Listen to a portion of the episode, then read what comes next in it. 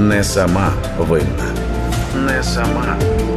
Спільний проєкт громадського радіо та громадської організації Дівчата.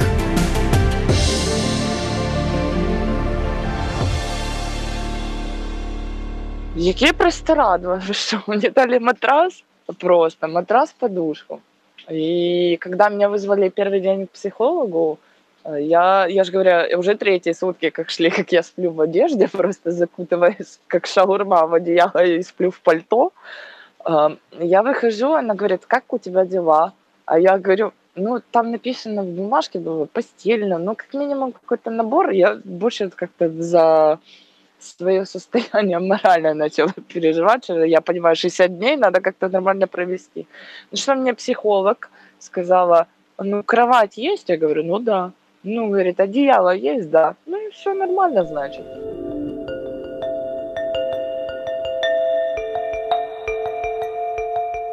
Вітаю наших слухачів і слухачок. Це четвертий випуск просвітницького подкасту Не сама винна. У подкасті ми будемо говорити про Стамбульську конвенцію. Пояснимо, чому важливо, що Україна врешті ратифікувала цей міжнародний документ, що це змінить і чим насправді допоможе жінкам. На пальцях. Конвенція Ради Європи про запобігання насильству щодо жінок та домашньому насильству і боротьбу з цим явищем більш відома на загал як Стамбульська конвенція. Це міжнародна угода Ради Європи. Документ з'явився 2011 року. Наразі його підписали 47 країн.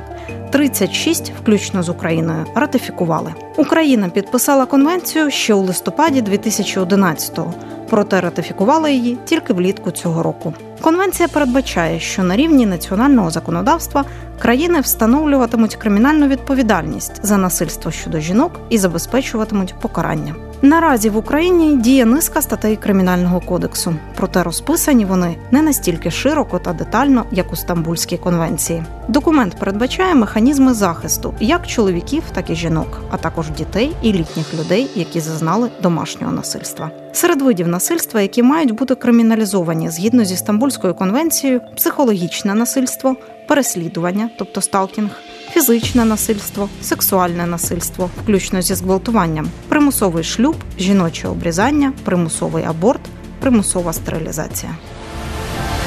Не сама винна.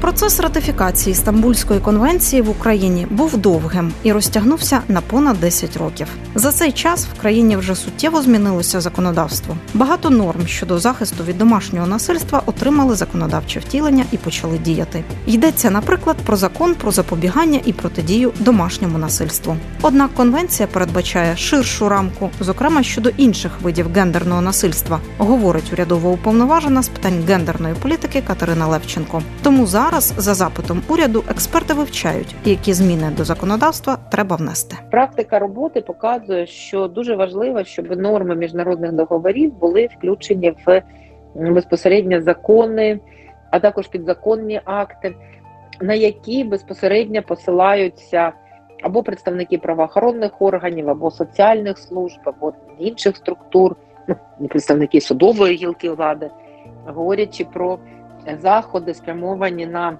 або запобігання е, насильства, різних видів насильства стосовно жінок, е, а також домашнього насильства та е, покарання кривдників. Тому з'ясувалось, що ті зміни, які ну, які потрібні, вони мають бути здійснені і в Кримінальний кодекс України і в Кодекс України про адміністративні правопорушення, і е, закони про зайнятість, про оплату праці, про, наприклад, статут внутрішньої служби Збройних сил України або про дисциплінарний статут Національної поліції України. І про дисциплінарний статут збройних сил. Ну я не буду переобтяжувати вас переліком тих е, законопроєктів. Е, всього е, запропоновано от в даному в даній роботі експертами 38 змін та доповнень, які спрямовані на імплементацію положень більш ніж 20 статей самої конвенції. Катерина Левченко говорить: українське законодавство поки що має прогалини. І так звані сліпі зони. Деякі види гендерного насильства і дискримінації воно наразі не бачить або не ідентифікує. По-перше, хочу сказати, що завдяки таким змінам будуть усунуті дискримінаційні або мають бути усунуті дискримінаційні речі, пов'язані з наданням допомоги постраждалим від насильства. Приклад навожу один тільки. Е, існуюче типове положення про притулки для постраждалих від е, насильства, е, як домашнього насильства, так і насильства за ознакою статі, містить певні дискримінаційні речі, які обмежують або людей похилого віку, або людей з певними хворобами в користуванні цими притулками.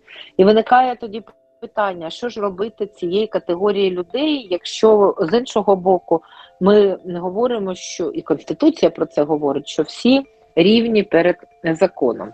Тобто, з іншого боку, е, пропонується посилити відповідальність за певні види насильства.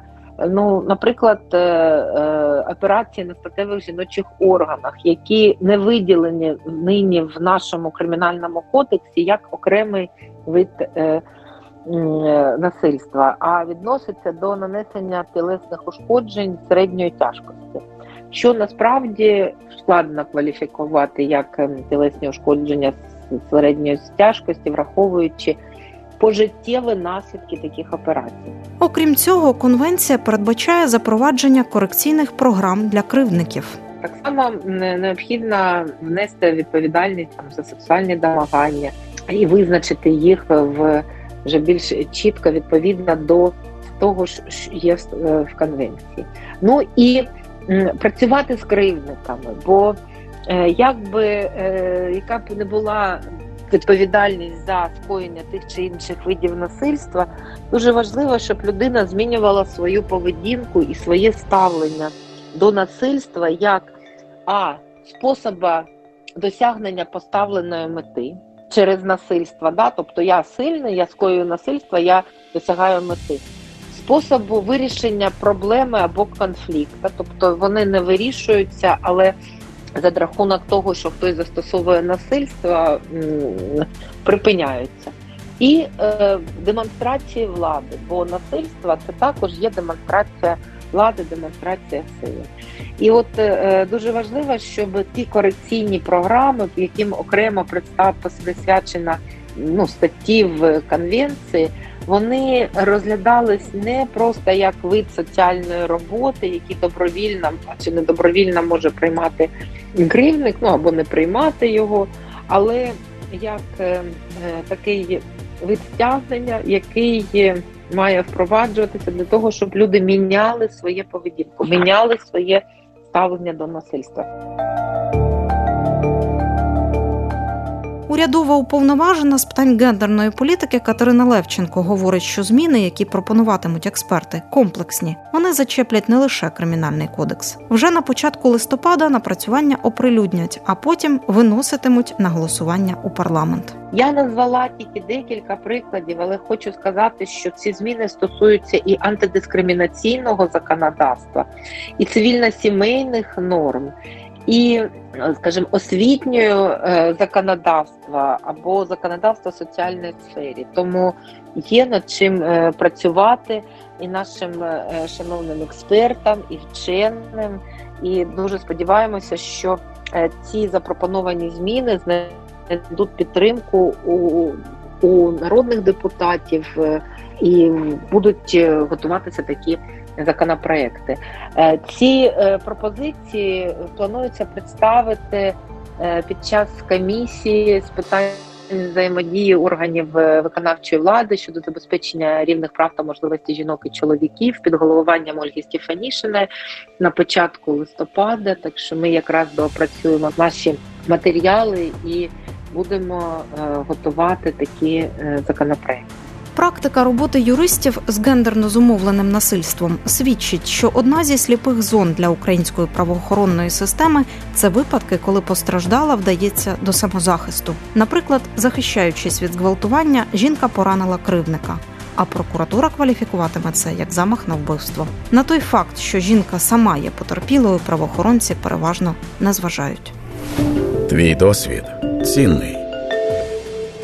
Історія, яку ми сьогодні хочемо вам розповісти, якраз про це. Новий знайомий запросив Настю Шикову та її подругу на день народження. Він випив і в якийсь момент заявив, що Анастасія схожа на його кохану жінку, яка померла. Почав чіплятися, і дівчині довелося збрехати, що їй подобається подруга. Це викликало агресію господаря квартири. Він став погрожувати, заявив, що відвезе дівчат на Труханів острів, щоб розібратися, хто зайвий у цьому любовному трикутнику, що з чоловіком їй буде краще ніж з дівчиною. Захищаючись від спроби зґвалтування, Настя поранила чоловіка кухонним ножем. Поранення було легке. Вона дала йому телефон, щоб викликати швидку, і чекала її приїзду разом із подругою. Коли за швидкою приїхала і поліція, розповіла правоохоронцям про все, що сталося. Вже за п'ять днів чоловіка виписали з лікарні, і він спокійно їздив містом у справах. А Настя ж опинилась у слідчому ізоляторі на рік і п'ять місяців. Выкручивание рук и кричащий человек, что он меня сейчас выкинет с балкона. Были открыты окна, мы сидели на балконе, курили. Это комната и, и рядом сразу балкон. А, Про то, что там написали, что я его закрывала на балконе, чтобы... А, он закрывался от меня на балконе, чтобы я на- нанесла дополнительные удары. Совершенно с точностью наоборот. И он это в суде, кстати, подтвердил, слава богу. Что он, э, как бы я его закрыла, потому что он вел себя агрессивно. Вот. Он стал выкручивать э, руку мне и говорит, я, значит, говорит, поменяю. С мужиком будет тебе лучше и оставайся здесь. Ну, дальше я комментировать пока, наверное, не буду. Меня, соответственно, увозят, ну, то есть я им изначально сказала, была попытка изнасилования со своих слов, и меня заковали в наручники изначально, а потом мне сняли их, ну, то есть это, наверное, попытка такого психологического давления какая-то была, и ребята стояли полицейские, и вроде как со смехом как-то воспринимали, что вот девчонки пришли на день рождения, пацану попало, но всем было весело, там даже никому не интересно было, я же говорю, видео там кусками как-то шло, даже самих бодикамер. Последнее, что я помню, это то, что нас сводят из разных кабинетов, таскают за шиворот, под руки двоих кидают то туда, то туда, по всему райотделу Печерскому. И сейчас вам, типа, девки, вы доигрались, вот такое вот. Так и я говорю, ну, сейчас расскажем ситуацию, все будет хорошо. Э, чтобы он выжил, там, ему, ну, то есть, опять же, психологическое давление. Э, В итоге первого берут, опрашивает свидетеля, через несколько часов, это уже ближе к обеду, то есть они даже путаются в моментах в документах, когда они примерно во столько-то, то есть там есть определенно вызов в скорую помощь, соответственно, за ней приезжает полиция, это один или два квартала оттуда. На что они заявляли, что я покидала место событий, я думаю, что в течение того времени между фельдшерами и полицией, если бы мы покидали место событий, это как минимум должно пройти достаточно времени, и мы не стояли под домом. Ну и как бы копы, слава богу, тоже подтвердили, что нет, они не бежали, они стояли возле подъезда, может быть, они и собирались идти, но мы этого не знаем. Вот так. А, Свидетель выходит говорит, Настя, походу все плохо, говорит, скажи мне, кому позвонить, ну, чтобы как-то ситуацию эту всю разруливать. Я говорю, я даже не, не понимаю, о чем речь, ну, в смысле, кому-то позвонить. И все, меня заводят, а, начинается диалог там, ну так что теперь, типа, будешь ехать, сейчас мы будем вызывать тебе адвоката, тебе нужен адвокат, я вообще впервые сталкиваюсь с такой историей, это уже, опять же, говорю, с 6 утра, э, ближе к 4 меня вывозили на ЭТТ, соответственно, там по бумажкам адвокат где-то около 2-3 часов приехал. Соответственно, его не было ни на месте событий, ни при попытке моего допроса, Э, мне не были разъяснены права, меня не везли на обследование, не на психологическое или как там должно все это процессуально происходить, то есть этих справок абсолютно нет. А если не инкриминируют тяжкие телесные, соответственно, меня должны были на пятиминутку свозить на Павлова или куда там, ну вы понимаете. да. Представляете, вы заезжаете, получается, в одной одежде вас забирают, вас забирают шнурки, резинки, у вас нет ни расчески, ни туалетной бумаги, ну ничего просто с собой. И когда просишь хотя бы как-то умыться, там, я не знаю, туалет элементарно, берет э, кон- конвой, наматывает на палец бумагу, отматывает несколько сантиметров и говорит, столько хватит. И вот так в течение двух дней и периодически открываются, я же говорю, при этом белый свет светит круглосуточно, то есть спать невозможно. Это осень, это две простыни, просто. И пальто у меня было кашемировое, мне его так жалко было, что на него что-то налипнет. Я спала в одежде, получается, двое суток. И вот спустя двое суток меня вывозят в суд. Я вообще не понимаю, опять же, что происходит. Первый суд, э, судья Литвинова, э, я ничего не, не, не, вообще не соображаю. Статья такая-то, все, принимает решение закрыть на 60 дней. Все. Что там адвокат даже, я, я так понимаю, что там никто даже и не пытался как-то разобраться в этой ситуации. Ну и я, я же говорю, я впервые вообще сталкивалась с этим всем. Все, свидетель на свободе, я ничего не видела, не слышала, я еду дальше. 60 дней, думаю, пройдет, но все же разберутся. При, приходит ко мне следователь с адвокатом и говорит, слушай, ну может он сам себя, потому что, говорит, он... А, и они же на суде заявляют о том, что следователи приходят и прямо перед судом мне говорят, ты молись, потому что человек там в реанимации чуть ли не при смерти, чтобы он не умер. И вот это реально у меня создало какую-то тоже панику такую, ну, то есть, опять же, психологическое давление. Хотя на ознакомлении с делом он провел в больнице 5 дней, получается. Это по справке официально. Вот так. Приходит следователь в СИЗО и подписывает бумажки, какие-то непонятные, говорю, ничего подписывать не буду, а, анализы, там все, ну, вид брания, все законно через суд. ДНК там и все остальное, если нужно будет. На что следователь у меня спрашивает, э, у него очень странное поведение, говорит, где ты его вообще нашла? Ну, то есть это диалог тет-а-тет, понятно, не под запись был. Говорит, а может он сам себя? На что Гончаров рассказывает ситуацию, что в его практике адвокатской была такая ситуация, где парень там ткнул себя ножом, сидел возле подъезда, пил, курил, а через два часа там какие-то а, моменты по здоровью произошли. На что я просто говорю, все возможно. Ну, будем дальше разбираться. Ни в коем случае не, не даю им быстро как бы собрать дело, потому что я же говорю, презумпции невиновности э, все бы дыры и пробелы закрылись бы моими словами, мне бы нечего было доказать. Вот в чем. Они, они вообще даже не разбирались в этой ситуации. Вообще. Ну, как, как раньше, знаете, еще по, по старым временам. Ну, пьяная компашка, там что-то пошло не так-то и все в суде, когда рассматривалось еще до, втроем они сидели, судья, прокурор и мой первый адвокат, они просматривали диски, когда было ознакомление сделано, чи підготовче, чи матеріал, ознайомлення з материалами. Они сидели, улыбались просто. Ну и прокурор потом просто между строк сказал, говорит, ну немножко парень попал не в ту ситуацию, ну бывает. Ну то есть для них это все весело проходит. Потом начинается война в феврале месяце, военная прокуратура, как я понимаю, выпускает меня. На что мне мой прокурор потом говорит, это вы не думаете, что вам журналисты помогли? Нам просто сезон нужно было разгрузить. И говорит, «Э, ваш адвокат вам не поможет, говорит. Ну, мы же все прекрасно знаем, что там произошло. Это когда я уже паспорт забирала. Ну, то есть, опять же, вот эта давка. Он понял, что у нас, э, как это называется, угоды с прокурором не идет. Вот, и пишется заява, и все остальное. Не сама винна. Ці події сталися задовго до ратифікації Стамбулки. Наша героїня зараз відстоює свої права у суді. Зміни до законодавства, які ухвалюватимуть після ратифікації конвенції, не матимуть зворотньої дії. Тобто жінок, які вже зіткнулись з подібними ситуаціями, вони не захистять. Але для майбутніх кейсів змінити практику правозастосування Україні доведеться, говорить урядова уповноважена з питань гендерної політики Катерина Левченко. Я маю вам підтвердити, що на жаль, це є проблема. Це була проблема.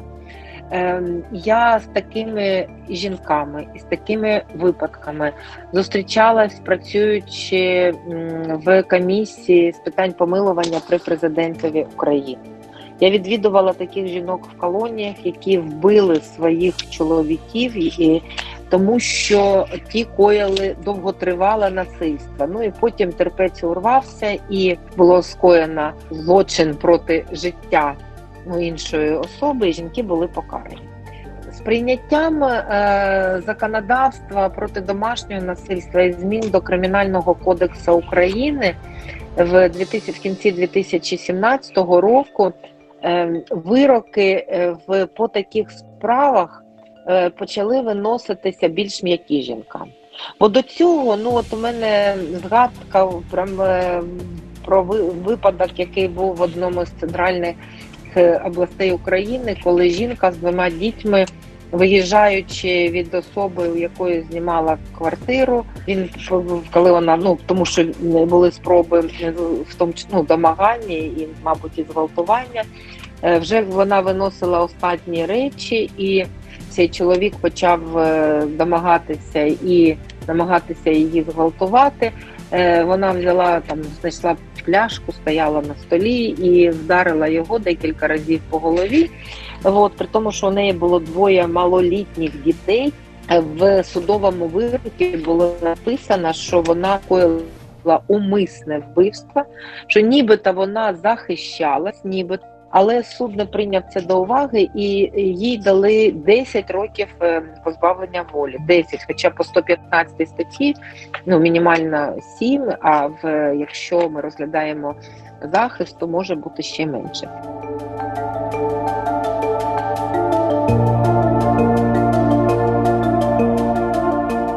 Сама по собі конвенція говорить про те, що скоєння злочину як реакція ну, на насильство є е, реакція на насильство. Це буде таким пом'якшувальним е, фактором, тому що постраждала особа, яка захищалася, да, вона страждала е, не тільки зараз, бо у нас є таке поняття як скоєння злочину в стані афекту, да, але вона е, захищалась е, від е, цих дій.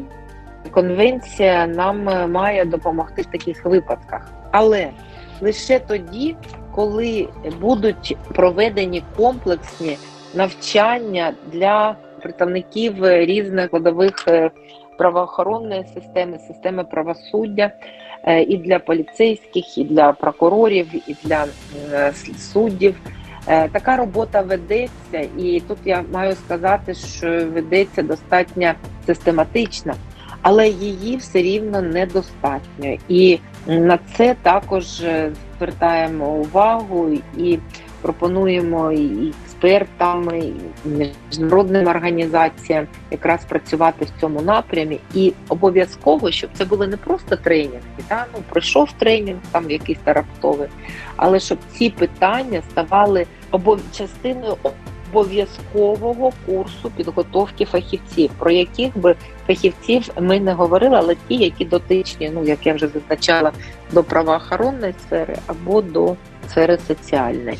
Ну, Дійсно, на конвенцію будемо посилатися, але е, потрібно підвищувати спроможність тих, хто працює в цій сфері, застосовувати її відповідно до визначених е, норм цього документу. Зміни у роботі з постраждалими стосуватимуться не лише правоохоронних органів, але й соціальних служб, тих, хто надає допомогу, зокрема організовує притулки, шелтери, кризові кімнати. Стамбульська конвенція не дає прямих вказівок щодо кількості таких установ, але їх дає пояснювальна записка до конвенції, говорить Катерина Левченко. Ці цифри вони містяться в так званому explanatory reports, тобто це пояснювальна така записка да, до самої конвенції, де експерти, виходячи з кращого світового досвіду і е, оцінки кількості постраждалих від е, насильства, вважають, що ну, в громаді на території має бути одне місце в притулки для постраждалих від домашнього насильства на 10 тисяч мешканців,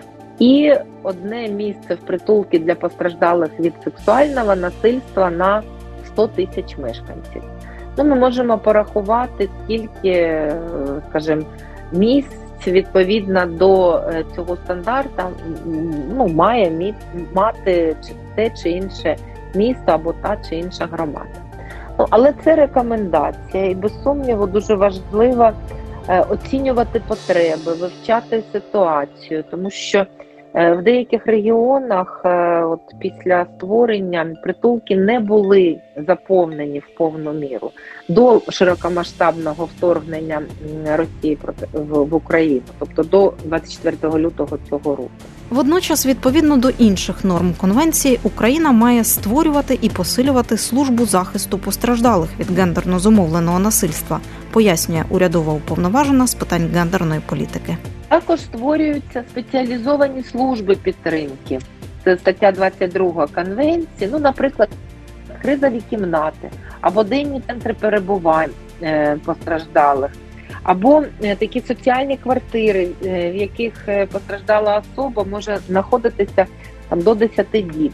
І в минулому році вперше з державного бюджету України було виділено субвенцію 274 мільйони гривень. На час виділення це було близько 10 мільйонів е, доларів Сполучених Штатів, тобто це дуже велика сума, яку отримали громади в усіх областях України, і було створено ну 124 громади. Отримали таку субвенцію. А субвенція надається на основі е, запита або заявки громади. Тобто, ну фактично, громада представляла свій проєкт або на створення притулку, кризової кімнати, е, мобільних бригад, е, денних центрів перебування і отримувала кошти на таку роботу. Війна внесла свої корективи. Частина притулків нині зруйнована або знаходиться на тимчасово окупованій території. У частині екстрено приймали вимушених переселенців. Надалі держава має створювати стандарти для такого житла, а громади оцінювати свої потреби. Як Україна відновлюватиме зруйноване і будуватиме нове, поки відкрите питання. Сьогодні вже моніторинг, який робила Міністерство соціальної політики, Національна соціальна сервісна служба України, показав, що частина з новостворених таких спеціалізованих служб підтримки або зруйнована причому декілька повністю, або знаходиться на тимчасово окупованій території. Ем, з початками повномасштабної агресії чимало притулків були перепрофільовані на прийняття внутрішньопереміщених осіб, це дуже ну правильний хід. Але вже починаючи з літа, е, вони е, знов почали орієнтуватися на е, допомогу тим, хто постраждав від домашнього насильства. От якраз питання ефективності їх роботи, воно і задовольнення потреб наших громадян буде також розглядатися під час комісії під головуванням Ольги Стефанішини, про яку я вже згадувала на початку нашої з вами розмови. І без сумніву, самі громади мають оцінювати ті потреби які є на створення е, таких притулків. Не сама винна. Подкаст про усе, що варто знати про гендерно зумовлене насильство. Очевидно, що ратифікація Стамбульської конвенції і впровадження її норм у законодавство і державну політику змінюватиме не тільки самі закони і практику їх застосування, але й принцип суспільних відносин. Роками українське суспільство вже йде шляхом цих змін. Толерантність до насильства і дискримінації знижується. Сексистські висловлювання поступово стають неприйнятними у медіа, політиці, освіті та інших сферах. У команді подкасту Не сама винна ми поділяємо думку, що ці речі залишаються важливими і під час війни, адже демонструють різницю між нашим суспільством, чутливим до несправедливості і дискримінації, і країною-агресором, яка використовує гендерно зумовлене насильство проти українських громадян як елемент політики свідомого винищення. До речі, Стамбульська конвенція серед іншого дає інструменти ідентифікації сексуального насильства, вчиненого російськими солдатами, як воєнних злочинів. Йдеться не лише про зґвалтування, а й про сексуальну експлуатацію, примусову вагітність, примусову стерилізацію або будь-які інші форми сексуального насильства, яких зазнають під час війни українські громадяни. Не сама винна. Авторка програми Анастасія Багаліка, журналістка Христина Морозова, режисер Ігор Онисенко. Не сама винна. Не сама. Спільний проєкт громадського радіо та громадської організації Дівчата.